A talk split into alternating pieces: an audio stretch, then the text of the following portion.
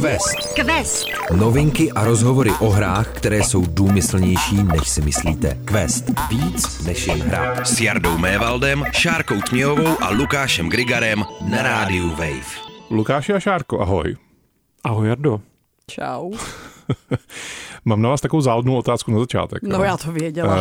Spíš teda bude mířena na Lukáše, promiň, jo. Ale tak ty si můžeš se přidat taky. Nechci. Protože já totiž o Lukášovi něco vím. Jo? Něco, co se jako stydí přiznat. Co se neříká. Že to neříká moc často. Jsem jako teda zvědavý, co na mě vytáhneš, Jardo, tedy. Jo. Já totiž vím o Lukášovi, že on se jednou nechal opít rohlíkem, doslova. Jako Jindřichem rohlíkem. No, tak právě. A nechal se opít rohlíkem natolik. A teď je to jenom mezi náma, Šárko, jako jo. Teď jako jenom si to říkáme mezi sebou. Neposlouchejte. On se nechal totiž opít rohlíkem takovým, že uvěřil, že existuje sprej, který mu obarví monitor počítače. Když jako nastříká na ten monitor ten sprej, takže jako mu to udělá barvičky. Dobře, tak takhle hloupoučka jsem nebyla. To byl aprílový žertík od mého otce. Černobílý monitor. Který mě traumatizoval. Tehdy tímto. Nemáš zač. No, to spíš by měl zamlouvat on. Od tebe je mi to trochu jedno, ale jemu to nikdy samozřejmě neodpustím. Stalo se vám někdy, že jste uvěřili takhle s něčemu spojenému s hrami, že jste třeba uvěřili, že tam je nějaká tajná úroveň nebo nějaká tajná věc, nebo že třeba když zapojíte joystick do slotu 3, takže prostě se stane tohleto. Stalo se vám někdy něco takového s hrama, že jste opravdu jako se nechali doslova opít rohlíkem? Asi ne vyloženě s hrama, já si pamatuju na takovou tu legendární obálku jednoho herního časopisu nejmenovaného, kde bylo takové to setřete, abyste vyhráli. A tak jsem stírala. A utřela si. Doslova všechny setřeli. Probřela jsem stránku a nic tam nebylo, no. Já si pamatuju, nebo takhle, vím, že bylo rozhodně v časech, než ještě si to člověk mohl ověřit na internetu, tak samozřejmě kolovalo spoustu herních legend, z nichž ne každá byla pravdivá, ale to bych skoro na to vyhradil nějaký speciální díl, abych měl čas na to vzpomenout, protože vím, že tímhle jako byl náš školní život nebo přestávkový život velmi živý, protože jsme řešili, co všechno šlo někde objevit a samozřejmě spousta z nás si to vymýšlelo, já tedy ne, ale tak někteří moji spolužáci byli podobně prolhaní jako ty, Jardo, takže těch legend. Máme tam na to dotaz, Lukáši, na tohleto, jo? No, tak super. Každopádně je to podle mě dobrý námět na nějaký speciální čarodějnický díl. Já myslím, že až budeme herní se mýty vzpomínat na Perilous Road in Luxemburg, tak si můžeme k tomu samozřejmě spousta našich posluchačů by mohla odpovědět, ano, Jardo, stalo se nám to, když si nás, ty a Šárka a Lukáši, když jste nás nachytali z A Perilous Road in Luxemburg. Já jsem totiž, když ty si, Lukáši, mluvil o tom, že spousta z tvých spolužáků si to vymýšlelo, tak já jsem si to samozřejmě vymýšlel. Já jsem byl ten, kdo zásoboval ty moje spolužáky. Já si určitě vymýšlel ve skutečnosti. Vybájeví lháři. No, já jsem si vymýšlel spoustu věcí. Já jsem měl fantasy bujnou. Já jsem hrál GTAčko jedničku. A byl jsem jedinej ve třídě, kdo to hrál tehdy. Tak jsem jako samozřejmě zásoboval ty spolužáky a občas jsem si tam něco přikráčil. Takže otázka, jestli jsi to vůbec hrál ve skutečnosti, jestli jsi si nepřečetl recenzi. To zas ne, to zase jako hrál jsem to opravdu, ale jako dal jsem tam pár jako věcí, které v té hře opravdu jako nebyly a pak jako, když se to k někomu jako dostalo už ta hra, tak pak, hele, já jsem to tam nenašel, jako tyhle ty věci. To je ti podobný, Jardo, no. Doslova. To ti zůstalo. Doslova. A myslím, že takovýhle věci koluje nejenom skrz tebe a tvojí živou kariéru spoustu, jako z těch raných časů herních. Spousta už jich samozřejmě je vyvráceno taky. Koluje, že Lukáš nehraje robotické hry. Teď to nevím, jak to myslíš. No, myslím, abys to vyvrátil právě, protože já vím, že to není pravda. Já spíš přemýšlím, co znamená robotická hra, jako hra, ve které jsou roboti. Roboti protagonisté. Teda spoustě her jsou roboti. A to nehraje žádný z nich. Přesně, já jsem takový jako... Ani System Shock si nehrál. Robotofob, no tam se mi ničil, jak vidím robota, tak ho musím zničit. To je tím, že prostě člověk vyroste na Blade Runnerovi a má to prostě instinktivně. A hele, je to... Vlastně se nejsi tak daleko od pravdy tentokrát, ale je to spíš taková soura náhod, protože takhle, já můžu to vysvětlit. Můžeš to na pravou míru. Můžeš. Já ve skutečnosti jsem na jedné velmi robotické hře vyrůstal. Je to jedna z mých takových oblíbených, neoblíbená hra, protože jsme nikdo to neměli hrát, protože jsme to měli v nějaké pirátské verzi ve francouzštině, ale jmenovala se Metal Mutant. Je velmi svérázná a je to hrozně krásná, jako zpětně na to koukám extra s láskou, jak je to jako nakresleno. Já jsem to teda znal jenom černobíle, protože spray nefungoval, ale takže to bylo hodně nepřehledné.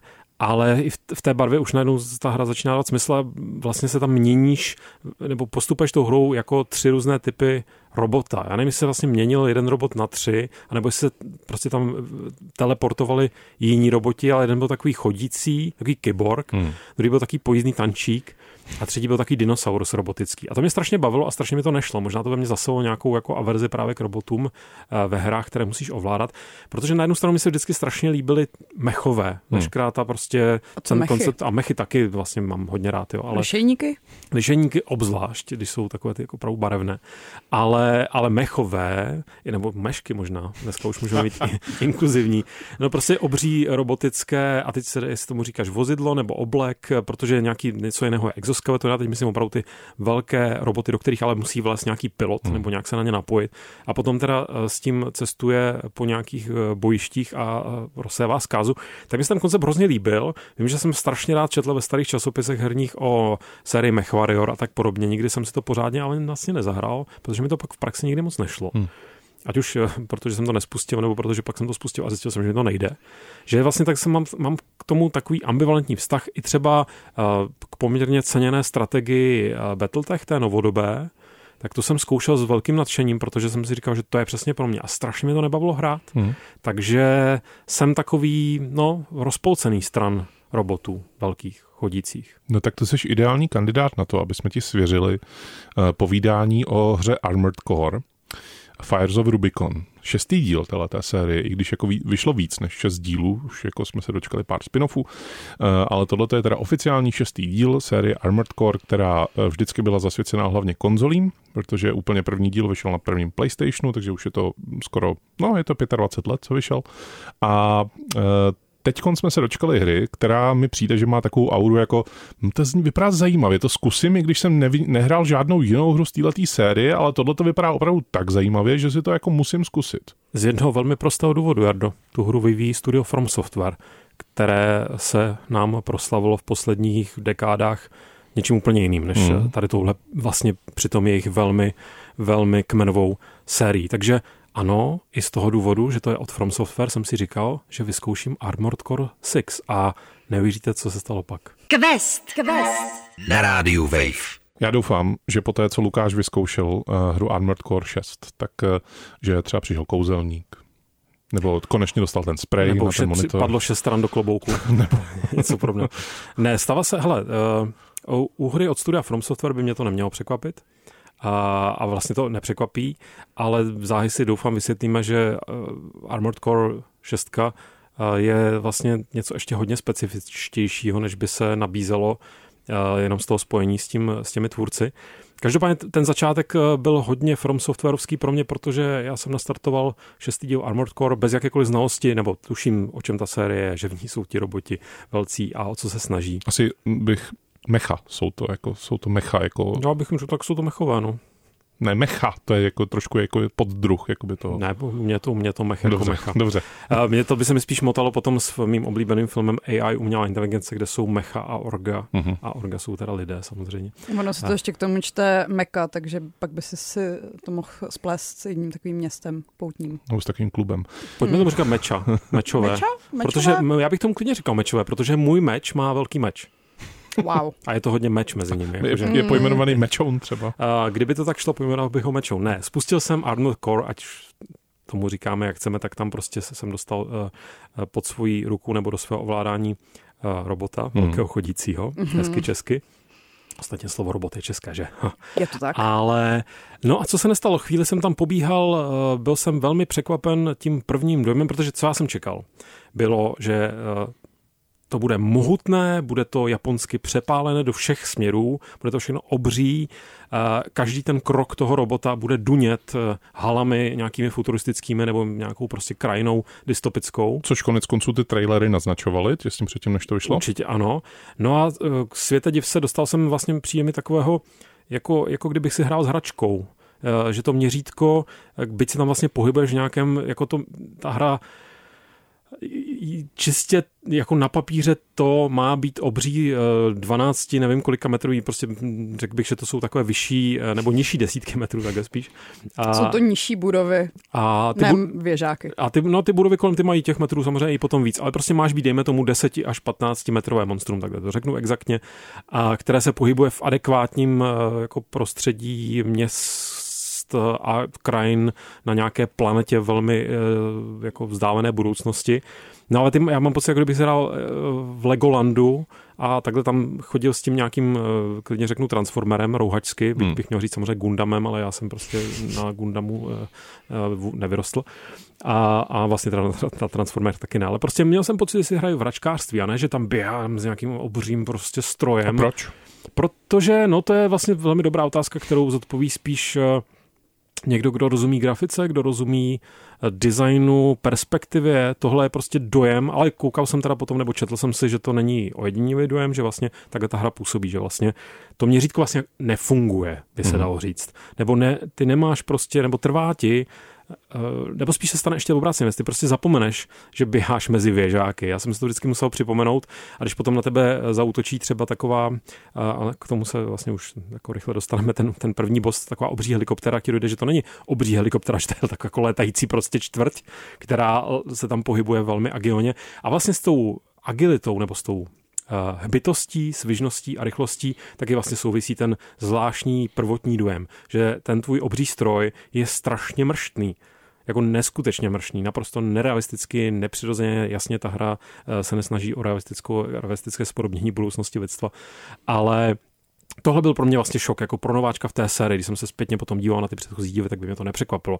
Ti roboti byli i v předchozích dílech velmi mršní, ale ta mršnost taková jako absence té tíhy, kterou bych od takového stroje čekal, tak ta mě zaskočila jako první. Co mě zaskočilo jako druhá věc je ta helikoptéra obří. Protože to je ještě předtím, než vlastně se vám otevře tréninková mise první, byť máte tam na začátku tutoriál, ta hra není takovým tím FromSoftwarovským způsobem kryptická, protože vám spoustu věcí ukazuje, názorně vysvětluje, ale z nějakého důvodu, který úplně nechápu a můžeme se třeba potom bavit o tom, jestli je dobrý nebo špatný tah, tak prostě dostanete do cesty nepřítele, kdy já si jsem přesvědčený, že kdybych se nepodíval na ty internety, ne na nějaký konkrétní návod, ale jenom prostě jsem opravdu takový hlupák a ňouma, že mám problém s naprosto prvním nepřítelem ve hře. Sice ve hře od FromSoftware ani tak, když jsem začínal Dark Souls poprvé, aniž bych cokoliv věděl, tak to rozhodně nevypadalo takhle. Byť jsem tam samozřejmě potom dostal velmi intenzivně naplácáno na všechny části svého těla. Tak tady prostě jsem najednou si nevěděl rady, nebyl jsem absolutně schopný, ani třeba teda, to si myslím, že ta hra z začátku dělá hodně špatně, nebo pokud právě nejste veteránky série, tak já jsem vlastně ani neviděl pořádně, co je jeho ukazatel zdraví, jako jestli se mi daří vůbec ten další pokus, jestli jsem jako lepší, nebo se pořád plácám úplně na začátku. Zjistil jsem, že vlastně, a klidně to tady řeknu jako tip pro někoho, kdo by to třeba zkoušel, prostě musíte dělat něco, co vás možná nenapadne, když ovládáte robota, ale jít hodně do vzduchu a používat ten meč, který máte na jedné z těch dvou obřích mechanických rukou. A pak to najednou jde. Ale že by ta hra napověděla ve smyslu, váš meč je extrémně silný a může sloužit dost jako takový, ne jako v jiných hrách bych počítal, že to je taková jako vedlejší zbraň, kterou použiju, když zrovna se nudím. A tady to je naprosto klíč k tomu, abych tady tu helikopteru udolal. No kdybych to nepřečetl, tak bych to zkusil možná ještě tak 10krát, 15krát a pak bych se na to vykašlal a chtěl bych vrátit peníze. Což mi přijde dost jako no jsou prostě lidé, kteří by řekli, ano, tak to má být ve hrách, obzvlášť ve hrách od FromSoftware. Já si myslím, že to tak nemá být. Já si myslím, že tohle je jako designový přešlap hned na začátek, před kterým takhle hned na začátek intenzivně varuji. Ale přešlápl si. Pak jsem přešlápl a neuvěříte, co se stalo pak. No mě to zajímá samozřejmě, co se stalo pak, protože jako doufám, že si neskončil v prvních 5 minutách té hry, ale že si jako pokračoval dál. Málem ano. A říkám to naprosto s plným vědomím toho, že se tomu leckdo může vysmát. Ne, prostě ta hra tě umí takhle znechutit. No a potom jsem jí velmi pozvolna začal dost intenzivně přicházet na chuť, což mě samotného dost překvapilo. Nejenom kvůli tomu prvotnímu jako šoku, že tady mě prostě naplácá helikoptéra, ale spíš kvůli tomu, že ta hra je za začátku strašně nemastná, neslaná. Ta stylizace na mě nějak jako vlastně přišlo mi, jako kdybych si pustil arkádu zároveň z roku, nevím, 2010. Že mě to ničím mě to jakoby neslyšel jsem tam nic, co by mě začalo jako ladit na tu stejnou frekvenci, v jaké ta hra funguje. A začalo se to ozývat velmi pozvolně až v těch dalších misích, protože byť jsem to tady zařadil, nebo nevím, jestli to zařadil, tím, že jsem řekl, že to je od firmy FromSoftware, tak si člověk možná začne asociovat vyloženě klasickou soulsovku, otevřený svět, který je nějakým způsobem, je v něm spousta překážek. Ne, tady máš izolované mise, ve kterých také jsou nějaké překážky, ale prostě je to vlastně docela tradiční, byť postupně víc a víc nabourávané herní schéma, jak ho známe od roku 1515. Prostě běž do mise, znič se tam, nebo splňte úkoly, které tam máš, což tady většinou znamená něco znič a vrať se zpátky, nebo vrať, prostě mise končí asi zpátky v hangáru, kde si můžeš vyřizovat spoustu dalších důležitých věcí. Takže tahle struktura, prostě ze začátku tam jsem říkal, čeho já se tady jako mám chytit, jako co je na tom ten kult, protože ta série je do velké míry kultovní, a byť ten kult se tady do, bych řekl, českých anebo evropských kruhů nikdy moc mi přijde nepropsal. Určitě Japonsko, Amerika tam je jakoby známá. No, ale normálně se mi to nějakým zvláštním způsobem začalo zažírat pod kůži každou drobnou konverzací, ne, že byste tam, vy jenom vlastně byste velmi pasivní příjemce toho, co ta hra dávkuje stran nějakého scénáře, stran nějakého děje a vyprávění, že si tam vypráví spíš mezi sebou, tam konverzují vlastně vaši nebo taky jako agenti těch jednotlivých pilotů, těch mechů. Vy jste logicky pilot tady toho mecha, mechy, meči, maču, whatever. A jsou tam další, jsou konkurenční, kteří prostě se snaží, všichni to, nebo většina jsou vlastně žoldáci sloužící různým korporacím a ty korporace se spolu přetahují nebo se snaží získat pro sebe velmi vzácný zdroj, který se nachází právě na velmi zubožené a čím dál víc zubožované planetě Rubicon, kde se to celé mele. No a jak si tam mezi sebou tihleti, já tomu fakt říkám agenti, jako hráčští agenti, tak se tam špičkují, nějakým způsobem se provokují, ten váš se snaží vás promovat, abyste si udělali to jméno, které vám potom zajistí lepší a lepší zakázky, tak v tomhle se tam začne nějakým způsobem rozbalovat svět, který mě pomalu začal jako zajímat stylem, že bych si skoro něco k tomu načetl, co se v té sérii dělo. Byť vím, že mě čeká něco podobného, jako když jsem se zkoušel načíst historii Metal Gearu. Že to bude zmatená směska naprostých jako nesmyslů a nějakých jako velmi bytostně japonských popkulturních záležitostí, která má teda ten From Softwarovský přeliv, který mě zároveň ale baví na těch jejich ostatních hrách. A nevím, čemu se dopracuji a rozhodně jsem daleko toho, abych tu hru měl dohranou, ale budu ji hrát dál a zajímá mě to víc a víc, ale ne teda jenom kvůli tomu, ale zároveň ta hra je velmi zábavná, jakým způsobem to si asi ještě povíme. Quest na rádiu Wave. Zajímalo by mě, co hráli děti v roce 1514, teda, když to takhle orámoval, jakože 1515 tam to začalo teda. Podle mě na upalování čarodějnice. Co tak dalšího? Neštovice. Palečnice. Přežij Černý mor. Samý lepší. No. Byli venku, žádný mobil v dohledu. Přesně. Na čerstvém vzduchu. Ty se měli. Měl ses i ty, když jsi hrál teda Armored Core, protože jak jsem to pochopil, tak se ti to líbí a jak jsi říkal, hrát to dál chceš. Ano, je to, jako dlouho se mi nestalo, aby mě nějaká, aby se... Starfield naposled. No ne, spíš ne, že by se mi hra líbila, ale spíš, že by křivka zábavy, kterou si v té hře užívám, velmi zvolna, ale velmi soustavně nebo stabilně stoupala, rostla a pořád dál. Jednak pro mě bylo důležité vlastně přijmout to, co jsem zmínil na začátku, že to prostě není těžkotonážní stroj, ale je to velmi lehkotonážní, nebo těžkotonážní, ale lehkonohý mechanický generátor jako destrukce.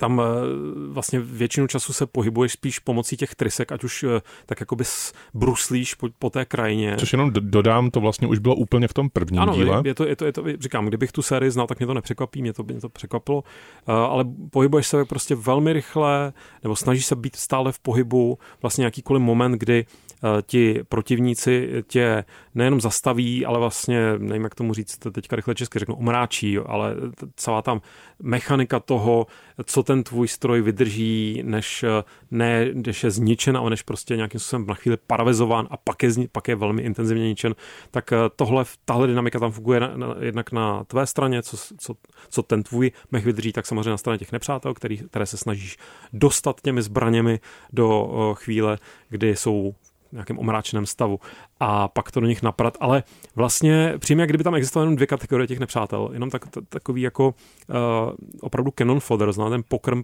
pro ty tvé kanóny a bazuky a meče, který likviduješ ani ne mrknutím oka, to jenom prostě projíždíš tím jako nějaký futuristický mech robotický nůž, nějakým futuristickým mechrobotickým máslem. A pak tam jsou ty velké překážky. A ne nutně, že to je ta obří helikoptéra, nebo jaký nádherný, to je tam taky hned na začátku, taková obří chodící těžební plošina, která hodně samozřejmě asociuje na první dobrou Shadow of the Colossus. Je to takový podobný přístup, který musíš aplikovat, byť kolem toho lítáš na trysko robotovi metajícím, jak jsem říkal, železo a rakety a všechno možné další. Tak potom ve skutečnosti, a ty mě asi bavily nejvíc souboje s ostatními meči. Takové mečovačky, takové meče. To vlastně docela sedí s tím, co jako vlastně ta série byla už od začátku, že to ten tvůj pocit, že tam máš spoustu kanon futru, který vlastně jenom jako jednou ranou odpravíš 50 nepřátel, ale pak teda, když narazíš na toho jako těžšího, tak to teda na to, aby ses připravil, protože opravdu to je souboj, ve kterém strávíš pár minut, ne jako pár vteřin, ale pár minut. Já rozhodně pár minut.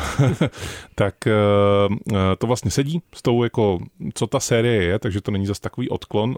Odklon, který možná může být, je v tom, že u těch prvních dílů bylo cítit, že vlastně chodíš s X-tunami prostě šrotu a že každý výstřel jako si trošku cítil vlastně, zatímco z toho, co jsem měl možnost vidět teda z Armored Core 6, tak to, co vlastně ty říkáš, tak ta hra je velmi lehká, ale nemyslím jako ve smyslu obtížnosti, ale ve smyslu toho, jak vlastně cítíš ten pohyb těch. Je to ta rychlost, hbitost, lehkonost, o které jsem mluvil a mně vlastně přijde, jsou výjimky, jsou tam situace, kdy pochopitelně způsobíš nějakou, nebo probíhá nějaká zkáza, která vibruje ovladačem, obrazovkou a přechází ti to do tvých končetin, ale času mi přišlo, že třeba nestřílím rakety, jako kdybych takhle metal karty jako kouzelník, takhle nebo je házel prostě po těch nepřátelích, nebo něco hodně jako opravdu, co nemá tu žádnou váhu a co nemá skoro, byť tam máš omezenou munici, tak skoro máš do velké míry pocit, jako kdyby byla nekonečná. Je to fakt zvláštní kombinace arkády, která je ale namotaná, a to je ten velký základní důležitý pilíř, který jsem tady ještě nezmínil, namotaná na, dalo by se říct, možná stavebnici právě toho tvého robota. A to, kolik tam postupně se jako vlastně ti otevírá, jaká paleta těch dílů jednotlivých, které můžeš prohazovat a nějakými způsoby. Byť já jsem to zase tak nevyužil, ale prý hodně je to designované, abys na různé nepřátelé, na různé situace si toho robota překonfiguroval jak jako co nejvýhodnější pro tebe. Tak já jsem ve skutečnosti tam našel takový sweet spot, co mi přišlo, že mi docela zatím funguje. Možná samozřejmě, jak říkám, Sladký bodík možná, nebo ne, možná je dost pravděpodobné, že narazím potom na momenty, kdy to budu muset hodně celé zremixovat.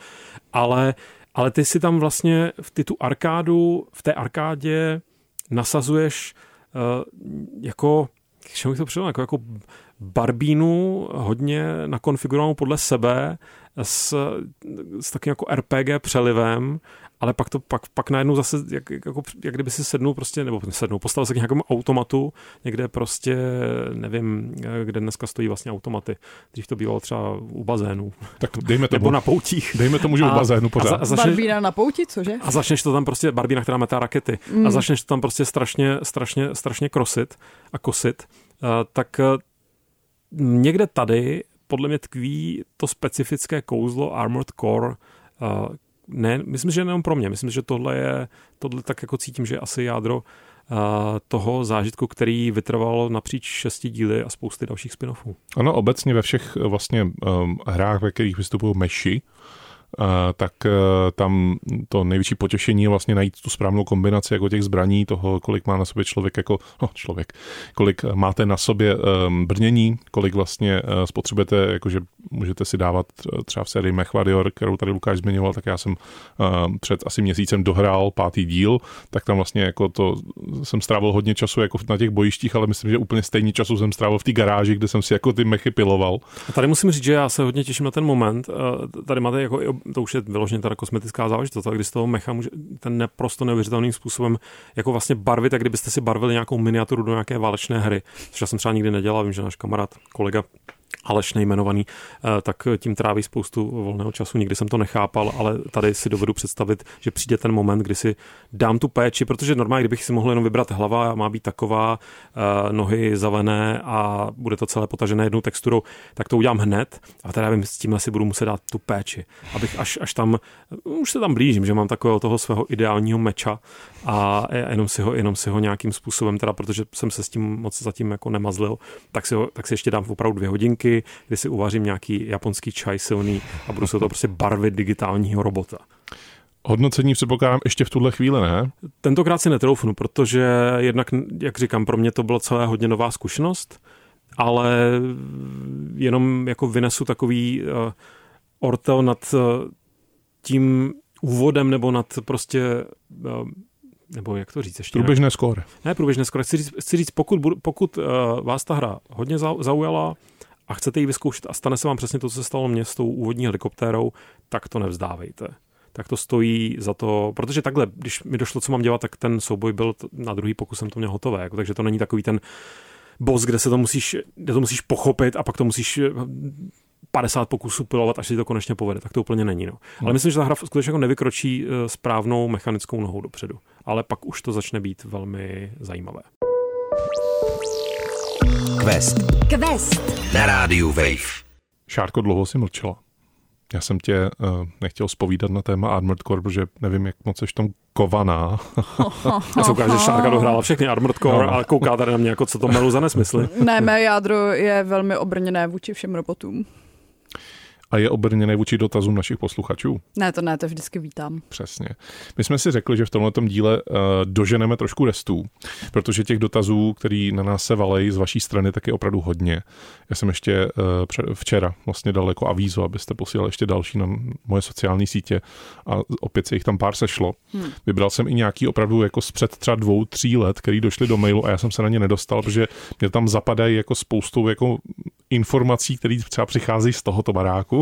Tak snad oni posluchači, možná posluchačky jsou ještě naživu a poslouchají nás. Ale tak rozhlas je prostě staré médium. No, budou velmi šťastní, že se konečně dočkali. Já jsem hlavně rád, že jsi ty staré faxy našel. Teď jsi se vytisknul na jihličkové tiskárně. Když to přišlo holubem. Doufám, že Jiří Vondrák nás stále poslouchá. To je jeden z těch starších. A on to má speciálně na vás dva. Teda, jako to není ani dotaz, to je výtka. Teda, jako. Vážení redaktoři, předně bych chtěl pochválit váš podcast, který pravidelně poslouchám, moc se mi líbí. Fakt super, jen tak dál. Což už možná neplatí, protože to je 3 roky, co to psal. Některé díly jsem neslyšel a zřejmě ten, kde Jarda pravděpodobně zalhal. Dovolím si zde uvést definici lži, teď tady je definice lži. Podle mě by Jarda musel mít zlý úmysl a ten neměl, maximálně řekl nepravdu. Chápu, že je to interní vtip, a však je to již moc. Každý díl ho takto označovat? No nevím. No tak jestli tohle napsal před 2-3 lety, tak... Už nás asi neposlouchá. Jakže se prosím tento posluchač jmenuje? Jiří Vondrák, koncesionář a manažer. Jiří Vondrák. Já si myslím, že když ho dáme do přesmičkovače, tak nám z toho vyjde Jaromír Méval. Jardo, ale já myslím, že tady ten zlý úmysl byl, protože tohle nebyla otázka. Takže no jsi zalhal a slíbil si dotazy. To je právě ta otázka. No to není. Já myslím, že se podíváte do encyklopedie na definici lži, taky tam fotografie Jardy. Jaromíry, jak sedí u mikrofonu v Českém rozhlasu. No, uvidíme, já se tam podívám. Teda. Zajímavé dotazy si vybral, Jardo, těším se na další. Levely J nás zdraví a říká, že strašně rád je, že jsme v jednou z předchozích questů, které je pár měsíců, že jsme zmínili hru Vietcong. Ta hra je legendární, Battletech si ji opět zahrál, díky tomu, že jsme mu ji připomněli. A za těch 17 let od své existence, z toho si to můžete dopočítat, kdy to poslal, ta hra vyšla v roce 2003, tak ta hra vůbec nezestárla. A český dubbing té hry je naprosto perfektní, tak jestli máme nějaké hry, které taky jako máme rádi v českém dubbingu. Ono jich vyšlo hodně v českém dubbingu, ale jestli máme nějakou oblíbenou. Ale já budu pokračovat v trendu, že budu si tady znepřátelovat posluchačem. Já si myslím, že dubbing Vietcongu je jedna z nejhorších věcí na světě. Mě to strašně iritovalo tehdy, omlouvám se, možná by to na mě působilo po těch 17 letech smířlivý, nebo já bych byl smířlivější, ale mě to strašně iritovalo, no, já jsem to musel hrát v angličtině, abych to vůbec byl schopný hrát. Ale jinak samozřejmě fajn, že nás poslouchá, teď asi teda skončeno. Možná už nebude poslouchat jenom mě. Ne, já mu řeknu, že vždycky, když budu mluvit já, tak se zaspe uši. Mně se dubbing Vietcongu hodně líbil, hrál jsem to částečně i kvůli němu. To je tak strašně cheesy, protože kolik mi bylo, Lukáši, že jo, tehdy? No, mi bylo 16, takže já jsem si jako... Z toho máš virus, no. To se nepovedlo, ale je to pro mě jako součást toho dospívání. Já to chápu, ale jsou lidé, kteří považují mafii za kvalitní dubbing první, tak je to prostě stejně příšerný. Takže já jsem jeden z nich. Počkej, já bych to nějak rozčísla, ale takhle, mám ráda prvního Zaklínače s českým dubbingem, ale čistě pro ten memovací potenciál. Ne kvůli tomu, že mám pocit, že by to byl skvělý, kvalitní, úžasný dubbing. Ježiš, to se mi připomněl, že jsem kdysi udělal video recenzi toho prvního Zaklínače, kterou jsem celou namluvil ve stylu toho Geralta, protože to musel být extrémní cringe. Tak to si musím někde sehnat. To si dohledáme. Protože to skutečně jsem se pokusil posadit hlas nejníže, co to je vůbec možné. Já mám ještě z té doby rád dubbing Warcraftu 3, ale tam teda už teďko zpětně uznávám, že to má ten memovací potenciál spíš, než že by to byla kvalitní jako práce. Zakladivo z houby. No to... Hurá, do práce. To teda, Šárko, to si zněla trochu jako ten můj dubbing Geralta. Martin nás zdraví taky. Zdravíme, Martine. Potěšil ho díl, ve kterém jsme rankovali sérii Fallout, takže už taky to je pár chvil. On má nápady na další série, které bychom takhle mohli rozebrat. Děkujeme. Které bychom mezi tím si natočit dům. Právě ne. Tak povídej, Martine. Splinter Cell, Rayman, Far Cry, Need for Speed, Prince of Persia a Assassin's Creed. Tak se chtěla zeptat, jestli hrál něco jiného než hry od Ubisoftu. Ale má tam ten Need for Speed. Má tam jeden Need for Speed. No, on mi dokonce jako přímo pro mě, v rámci trollingu teda sám říká, tak bychom mohli dát sérii FIFA pro Evolution Soccer a Call of Duty. Já jsem proto udělat FIFU od roku 94, kdy snad vyšla první, jestli si pamatuju správně. Každý rok. To bude speciálek na 3 díly. Ne, ale co byste z toho rádi? Mně ve skutečnosti ten Splinter Cell by nepřišel nezajímavý, rozhodně. Assassin se samozřejmě nabízí taky, ale tam nebudu mít moc co říct. Si myslím, že bude jako problém vlastně to nějak sesekat, protože máme jenom hodinku, tak sesekat to na to, aby jsme mohli mluvit jako o hodně dílech, ale zároveň nepokryjeme všechny prostě. No tak museli bychom vyškrtat ty spin-offy a zůstat jenom u těch nejhlavnějších. Já myslím, že bychom to zvládli, protože ty špatné asasiny a těch je hodně, bychom zvládli jako rychle. Ale je pravda, že tím, jak se blíží Miráž, tak bychom si mohli dát nějaký způsob. Já jsem pro asasina. Pravda. Adam Pospíšil, s chutí si poslechl díl o taktických tahovkách, taky už to je nějaký pátek. To není zas tak dávno. Řekněme, že je.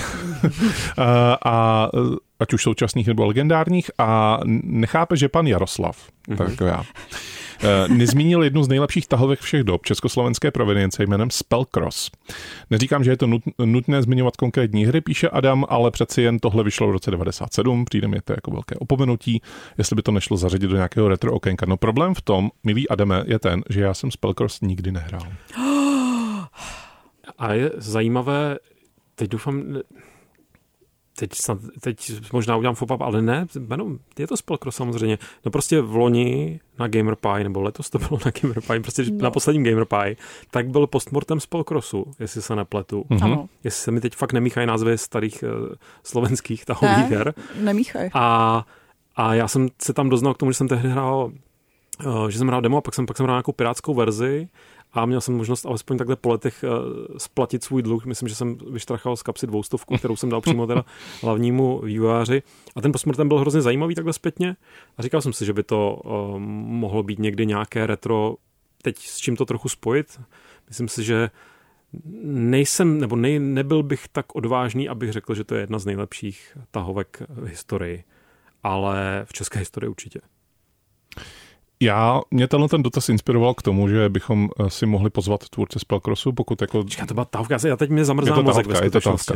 Takže možná jsem teďka ve skutečnosti smíchal 2 hry dohromady a za to se zpětně omlouvám, ale tak Jarda lže a já jsem zmatený, tak nevím, jak to já pojmout. Já si myslím, že bychom si mohli pozvat do některého z dílů, který se třeba bude jako točit kolem Vánoc, protože jako kolem Vánoc jako za tolik her nevychází, takže bychom se tam mohli přichystat na vás takový vánoční dáreček v podobě jako rozhovoru postmortemu nějaké hry a třeba je jako Spellcross je dobrý tip. To se hodí spíš na dušičky, ne? No, možná. Filip Balcar se nás ptá, jestli se budeme věnovat hře Everspace 2. Že to teď vyšlo a že bychom to mohli tady zrecenzovat. To by si to musel někdo z nás zahrát. To je pravda, no, to je taky věčný problém. Je fakt, že já mám teďka, jsem jako vesmírně nasycen Starfieldem, intenzivně, a takže nevím, jestli já si zrovna najdu chvíli na Everspace. Ale možná mohli bychom si dát nějaký vesmírný update. Času ty vesmírné hry trošku prolétneme. Minulý týden jsme se dokonce bavili o Star Citizenu, když jsme odcházeli odsud ze studia, takže bychom opět naskočili, Lukáši. Že bych to zase pustil. Ale já jsem si chtěl pustit Star Citizen až ve chvíli. A vidíš, ty jsi mi říkal, že mi půjčíš joystick. No, to je což pravda. Nebyl eufemismus pro nic, než skutečně to, že skutečně mi půjčíš joystick. Takže až mi půjčí Jarda joystick, já si vyzkouším znovu po čase Star Citizen a klidně se mezi tím podívám, jak vypadá druhý Everspace. Jirka P. v rámci našeho pacifistického dílu říká, že ho mrzelo, že nezazněla série Dishonored, která mu přijde úplně super. Nezazněla, to jsme hloupí. To samozřejmě... Fakt? Já jsem to v poznámkách, tak na ní se jenom nedostalo. Spíš. Já mám pocit, že jsme jako slovem jí zmínili a to je všechno, jako jsme se o ní nebavili. Já si myslím, že jsme zmínili, že Dishonored jsou ta vlastně vždycky alternativní řešení i questů nebo úkolů, kdy musíte někoho odstranit, takže teď se vlastně neušpiníte vy. Možná jsme to jenom nerozebírali víc jako na konkrétních příkladech, ale že tam bylo takové to zajímavé, si říkáš, tak jsem stále pacifistický, když kvůli mě někdo nenutně třeba zemřel, ale skončil totálně někde v chudobě a bídě a nejspíš ho nečeká úplně pěkný dlouhý život. Tak je to zabití? Nepřímé nebo ne? To jsme podle mě zmiňovali. Michal ke stejnému pacifistickému dílu píše, že dohrál Factorio, aniž by zabil jediného brouka a že vlastně on je tam ten cizinec na té planetě. Ne ten brouk je ten cizinec, ten brouk tam žije normálně na té planetě. A že za to teda nedostal žádný achievement, mrzelo ho, že ani na fórech nenašel nikoho, kdo by jako to hrál stejně a že vlastně jako mu přišlo škoda, že s takovým průchodem se v té hře nepočítá. Jakže se jmenuje tento hráč?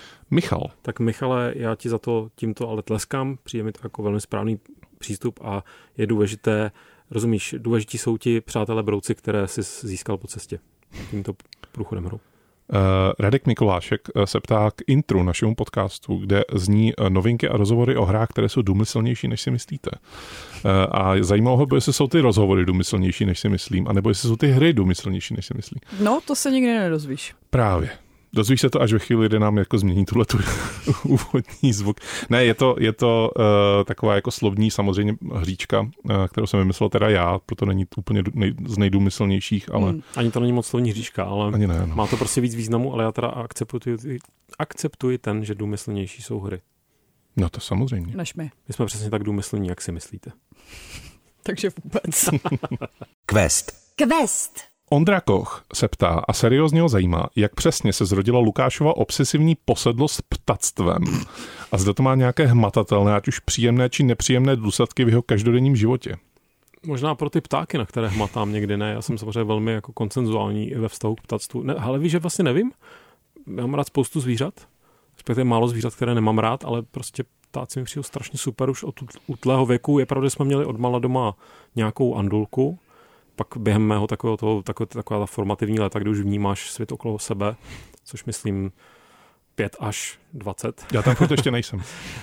tak jsme měli velmi legendární andulku, anduláka, který všecko vydržel. Myšleno, že s námi žil v kuchyni, kde musel sledovat všechny ty příšerné věci, které jsme sledovali na rodinném Grundigu. Ale no, mi přijde prostě boží, no. Prostě malý dinosaury všude tady kolem nás zpívající. Je fakt, že mám třeba zároveň hrozně rád kočky, a tohle úplně dohromady jakoby jde i nejde. Takže já si myslím, že já jsem vlastně taková jako latentní kočka, která ale těm ptákům nechce nutně ubližovat. Chci si s nimi hrát. Chci si s nimi hrát, ale ideálně tak, aby se nic nestalo. Aldo se ptá, jestli je zastoupení videoher ve veřejnoprávních médiích dostačující. Píše, váš pořad mám rád a poslouchám ho pravidelně, ale stačí pro tak velké médium, jako jsou videohry. Jeden pořad v rádiu a jednou za čtvrt roku esej Ondry Trhoně na webu Artu? Ne. Nestačí. Myslím si, že hry by samozřejmě měly mít zastoupení. Zastoupení let je otázka, jestli v těch starých médiích, no. Jestli by stálo za to mít herní pořad stále v roce 2023 v televizi. Jakože asi ano. Já si myslím, že jo, ale jiným způsobem, než to bylo doteďkanc. Jiným způsobem, než vlastně bylo zvykem dělat herní pořad v televizi. Já bych jako se zasazoval o něco trošku jiného. O to co, to už asi nechám pro sebe v tuhle chvíli, to nemám úplně jako rozmyšlený, ale taková ta klasická skladba, novinky, recenze, soutěž, tak jako už mi nepřijde úplně nosný. Ale když jsou události v kultuře, tak by měli zahrnovat veškerou kulturu, kam přece patří. Ale ano. Zahrnují. Jo? Děje se to? No, v posledních letech už v tom případě je to fenomenální. Já se přiznám, že televizi vůbec nesleduji, takže nevím. Vory je nějaká hra, kterou jste v Questu chválili a kritizovali a následně na ní po nějaké době změnili názor? No. Věřím, že je. Ale na první dobrou... Pfu. Já vím, že jsem se těšil hrozně moc, a říkal jsem to i v Questu, na strategii Humankind, která vypadala, že to bude něco jako mix mezi civilizací 4 a 5 a zároveň, že to bude vlastně trošku jako do real-timeova, do nějakého Rise of Nations a podobně. Ale ten finální produkt, která jako jsme tady ani nerecenzovali, protože mě opravdu jako tak úplně šíleně nebavil, že jsem jako se ani neodvážil tady o něm mluvit. Já právě taky to mívám spíš tím směrem, ne, že by se mi stalo, že jsme něco kritizovali a mně se to pak začalo líbit, ale spíš obráceně, že se na něco těším a pak zjistím, že to nestálo za moc. Třeba Redfall. Jasně, no, tak když poměříš nebo porovnáváš očekávání a realitu, tak to podle mě není úplně ten příklad, protože to prostě... Jasně, ale že ani mě nenapadá, že bych třeba v recenzi něco vychválil a pak mě to výrazně přestalo bavit. To se mi asi nestalo. Mě třeba moc nebavilo to 2017 Prey, ta hra od Arkane. A já jsem v době, kdy jsme ji recenzovali, tak jsem ji měl zhruba jako někdy za polovinou jako dohranou. A když jsem se pak k ní dostal o asi rok později, jsem si opravdu jako ji nechal jako strašně moc času na ní. A když jsem ji pak dohrával, tak vlastně mě chytla docela dost. Takže to asi bylo to jenom je, jako situační. Asi, ale to je asi docela v pořádku příklad. No já můžu teda vlastně teďka čerstvě říct, že jak jsem si tady vychvaloval průzkum ve Starfield, tak tím jsem se docela už nakrmil a teď mě tam strašně baví stavět si loď. Vlastně. A mám ještě opačný vlastně případ. Když jsme recenzovali Mass Effect Andromeda, tak jsme tady měli Miloše Bohoňka, který vlastně to recenzoval pro nás. A tak nějak společně jsme se shodli, že no, je to taková horší hra, ale je to Mass Effect a nic jiného jako Mass Effect není. No. Tak jako vezmeme zavděk aspoň tím letem. A pak jste si uvědomili, že to je naprosto odporný... Že to je zločin proti lidskosti. Ano, to jsem chtěl říct. No. Herní holokaust. No. Vláďa, hra, kterou jste z nějakého libovolného důvodu nechtěli mít rádi, ale nešlo to jinak prostě. Počkej. Tak přemýšlej, já vím samozřejmě, no. Ale i když... Já se za to většinou nestydím.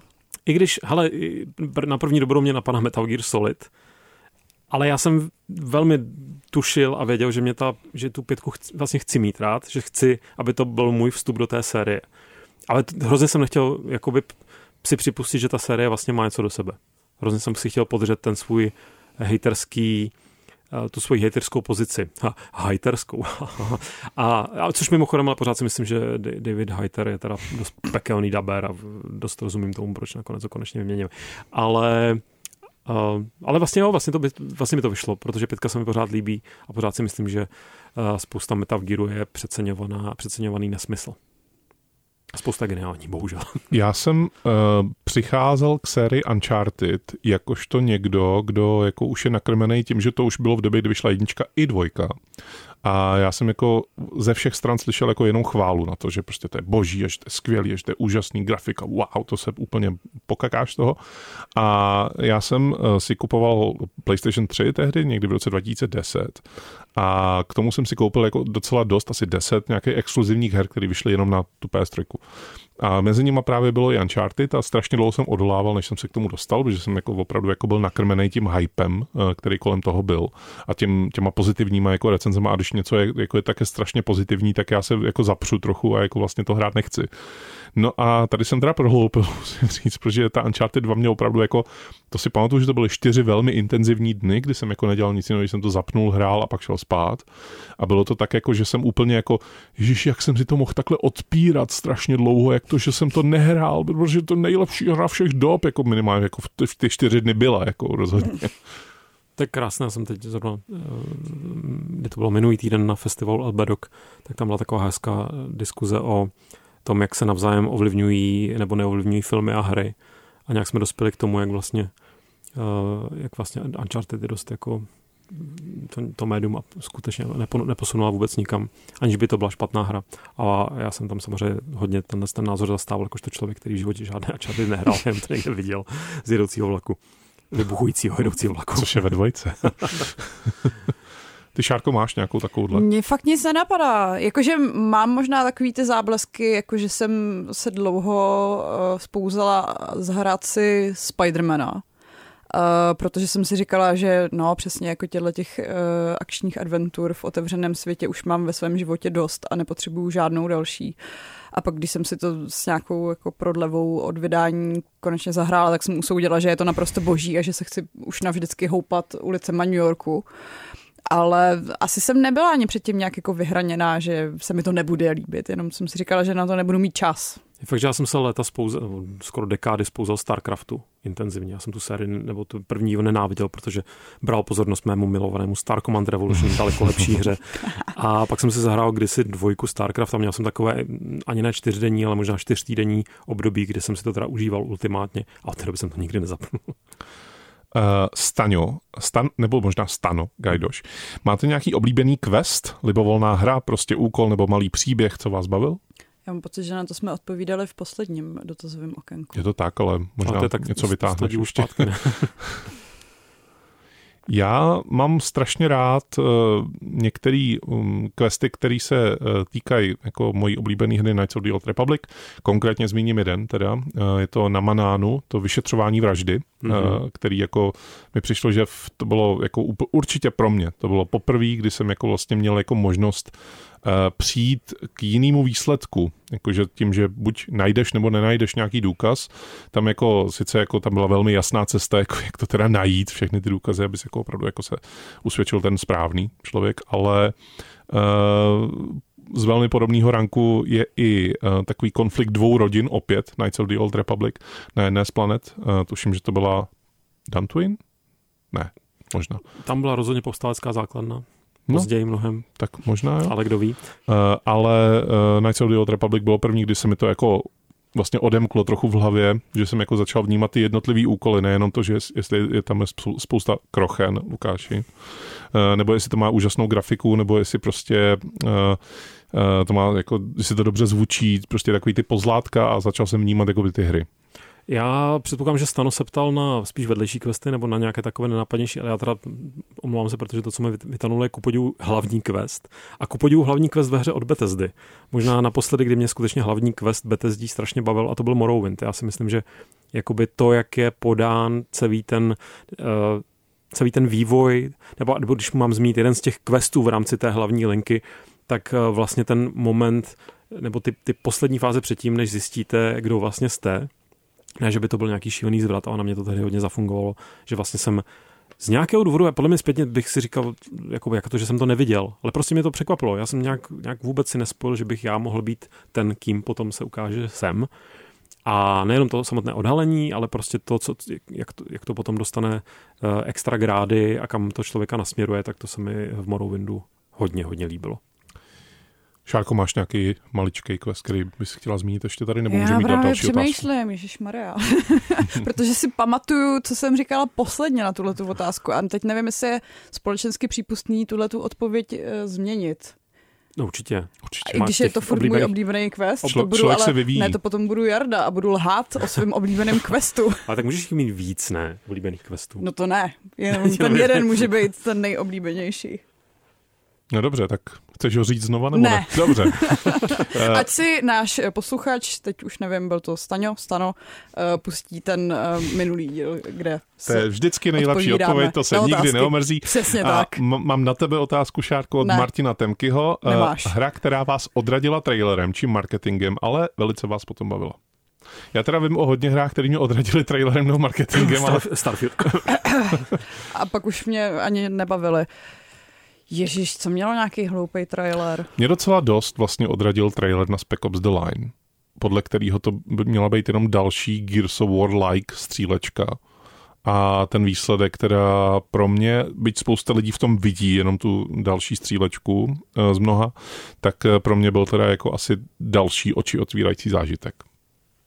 Já můžu fakt zmínit ten Starfield z poslední doby. Cokoliv vydali z té hry předtím, než jsem si ji zahrál, tak mě spíš o to hraní odradilo. A kdyby nebylo questu, tak si ji zahraju možná za 3 roky v nějaké slevové akci, až budu mít vesmírnou náladu. A já si jinak špatné tempo tetravery, které mě odpuzují, jako mám tendenci nepamatovat. No. Hlavně mám tendenci potom ty hry třeba nehrát. No, právě to je. Nebo nevidím všechny ty trailery ani, abych se mohla nechat odradit. Spousta těch her, které opravdu jako mají ty špatný trailery, mě napadá třeba z poslední doby Far Cry 6. Mě jako opravdu ani jedna věc, co jsem viděl z té hry před vydáním. Už mě nebavila ani ta hra potom. Je fakt, že obecně trailery na Ubisoftu tyhle ty série, tak nepamatuji si, že by mě k tomu přilákal nějaký trailer.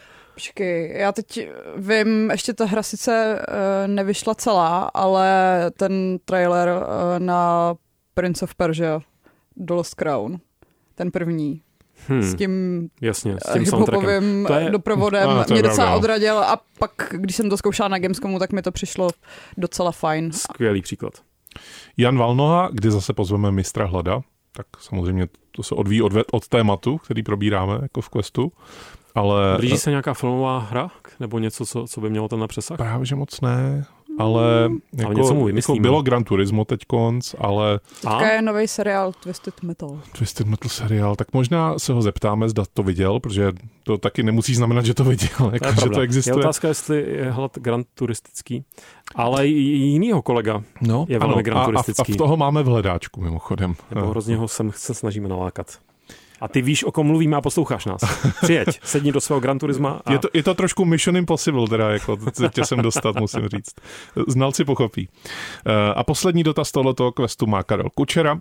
Jak moc si řídíte, jak moc jako hráči řídíte recenzemi her ostatních médií? Tedy pokud má něco špatné recenze, koupíte si to stejně, protože nevěříte autorovi a přistupujete k vlastním recenzím tak, abyste potenciálně ušetřili čas a peníze hráčů, nebo je důležitější váš osobní názor? To znamená, jestli pracujeme jednak s tou cenou u té hry, že jako třeba jako si řekneme, ta hra stojí hodně, to znamená nekupuj si to, kup si něco jiného. A nebo taky ta druhá část té otázky, zda se řídíme cizíma recenzema a jak moc. No, co se týče té ceny, tak mám pocit, že recenze by měl být do určitý míry nadčasový útvar a nemůže moc brát v potaz slevový akce a předplatný a tak podobně. Takže to při recenzování zase tak v potaz neberu. Maximálně možná jako nějaká drobná zmínka. Docela dobrý, ale počkejte si na slevu. A co se týče toho, jestli věnuju pozornost jiným recenzím, jak začínal ten dotaz? No jestli když si chceš nějakou hru zahrát, tak jestli se díváš na ostatní recenze a pak třeba jako si stejně, když to dostane slabý známky, tak si to koupíš, protože nevěříš tomu recenzentovi. Tak to není o tom, že bych nevěřila tomu recenzentovi, ale že spíš sama zvládnu posoudit, co mě bude bavit a co mě nebude bavit a rozhodně se neřídím žádnýma číslama, spíš těma konkrétníma výtkama v rámci textu. To mi přijde naprosto zásadní, protože jako recenze podle mě nemá sloužit. Právě jak napíše, nebo dáváte prostor osobním názorům. Já v zásadě vždycky jsem se snažil psát co nejosobnější názory, protože ten čtenář a stejně tak já potom jako čtenář jiných recenzí, tak prostě chci dojem nějakých lidí, v ideálním případě pak třeba recenzentů, které sledují dlouhodobě, ale nemusí to být recenze, kterou znám, ale prostě co nejosobnější, nejzajímavěji popsané, nejzajímavěji, chtěl jsem říct ještě jiné slovo, jak se to sakra tomu říká? Barvitěji? Asi by se dalo říct, no prostě nejsugestivněji popsané osobní dojmy, protože já potom na jejich základě posoudím, jestli ta hra mě zajímá nebo ne a rád čtu recenze i na věci, které vím, že se nikdy nezahrají, pokud prostě tuším, že to třeba bude recenze, která bude mít nějaké jako informační nebo přesahové kvality. Ale fakt jako nikdy pro mě recenze nebyla, nebo podle mě nemá být trefováním nějakého jako skore, které někde existuje a ty se musíš mu přiblížit co nejsprávněji. Ne? Tvým úkolem podle mě je napsat to, co si s tou hrou zažil, tak, jak si to zažil a dá tam případně do toho nějaký kontext, co ty si za hráče, aby potom kdokoliv jiný mohl přesně přijít a říct si, jasně, a teď je jedno, jestli tam má nějaké hodnocení nebo nemá. Koupil jsem si spoustu her, které prostě určitě by na Metakritiku třeba se blížily nějakému naprosto průměrnému, ne-li podprůměrnému hodnocení. Ale prostě dočetl jsem se o nich v těch recenzích, nebo samozřejmě i ve videích, nebo v nějakých prostě dalších dostupných informacích, že to bude hra, za kterou já ty peníze utratit chci. Myslím, že se mi dostalo několikrát velmi podobně, že sice nějaký průměrný skóre bylo kolem 7, ale zároveň jsem si koupila hru jenom proto, že mi ji někdo prodal správným způsobem v recenzi nebo v textu. Já proto nemám prostě rád takové ty recenze, které se snaží jakoby, jako být objektivní. Ne, to nejde. No já vím, že to nejde, ale snaží se. No snaží se předjímat, jak se ta hra bude líbit mně. To ten člověk nemůže vědět, teď neví, kdo to, jako dobře, máme tady servery, které mají nějakou představu o svých čtenářích, ale prostě každý člověk je jiný. Ne, ať ten člověk sakra napíše to, co on cítil, jak se jako radoval, jak se rozčiloval a popíše to takovým jazykem, abych já si to potom mohl vztáhnout na své herní preference. Já musím říct, že teda u mě se stalo to, co jsem jako před pár lety ještě vůbec jako netušil, že se může stát, a to je, že se jako posledních pár měsíců, možná let, jako rozhoduju u svých jako nákupů tím, že se podívám na svý oblíbený youtubery, který o té hře udělají nějakou videoesej. Že jako často opravdu, jako ať už to je starší nebo novější hra, tak jako mám několik jako oblíbených, který jsou pravidelně vydávají videa, pravidelně jako na to video jako stráví nad tím hodně času, takže to video má třeba 40 minut, není to taková ta klasická 5 až 10 minutová videorecenze, kterou třeba jsme zvyklí vidět jako na velkých herních serverech. A ne, že bych jako, že by mi to vynahradilo třeba let's play nebo nějaký takovýhle útvar, ale jako opravdu nějaká vyrešeršovaná esej, kdy jako třeba tam jako zmíní i nějakou historii, nějaký série, pokud ta historie nějakou sérii má, nebo to, kdo na tom dělal, tak to se mi jako líbí a jako na základě toho jako můžu říct, jako už teďko, že jsem se párkrát rozhodnul, aniž bych třeba tu hru znal, že jsem opravdu jako mám rád tohoto člověka, ten člověk udělal video o hře X, to je zajímavé, kupuju. A to už jsem párkrát udělal. Jasně, tak to je jenom logická evoluce toho, že takhle jsem to měl prostě se svými oblíbenými recenzenty či recenzentkami a já se teda na videa dívám jenom jako pro referenci, že načichám tu hru očima, teda to nedá úplně smysl. Jakože jaké má třeba rozhraní a z toho hodně často rychle poznám, jestli je to opravdu něco, co chci vyzkoušet. Nebo na co mám spíš náhodu. Tam si vlastně ověřuji náladu, ale ty informace většinou vytáhnu si z nějakého textu. No. quest@rozhlas.cz Nebojte se, vybíráme i ty starší dotazy, takže... A tak teď už jsme vybrali, tak teď jsme mohli věnovat těm novým. Ještě jich tam pár zůstává, tuším nějakých 10, jako, který jsem nepřečetl, který jsou opravdu dlouhý. Teda, jako ale nejsou z roku 2006. Ne, to ne. Nebo 1515. 1513, to je dokonce. To už samozřejmě dávno běželo. To měl jenom ten velký oheň v tom Londýně. To byl ten druhý silný ročník po roce 1997, tak 1513, legendární klasiky. Tak pokud byste nám chtěli taky položit nějaký dotaz, my ho jako občas vsuneme do nějakého questu, tak samozřejmě na tuhletu adresu můžete psát, stejně tak na naše sociální sítě a tohle je všechno z tohoto questu. Takže děkujeme za vaše dotazy, děkujeme za pozornost a u dalšího se budeme těšit zase za týden. Čau. Čau. Čau. Quest. Od Mária k Minecraftu. Poslouchejte svého průvodce herním světem jako podcast. Kdykoliv a kdekoliv. Více na wave.cz/podcasty.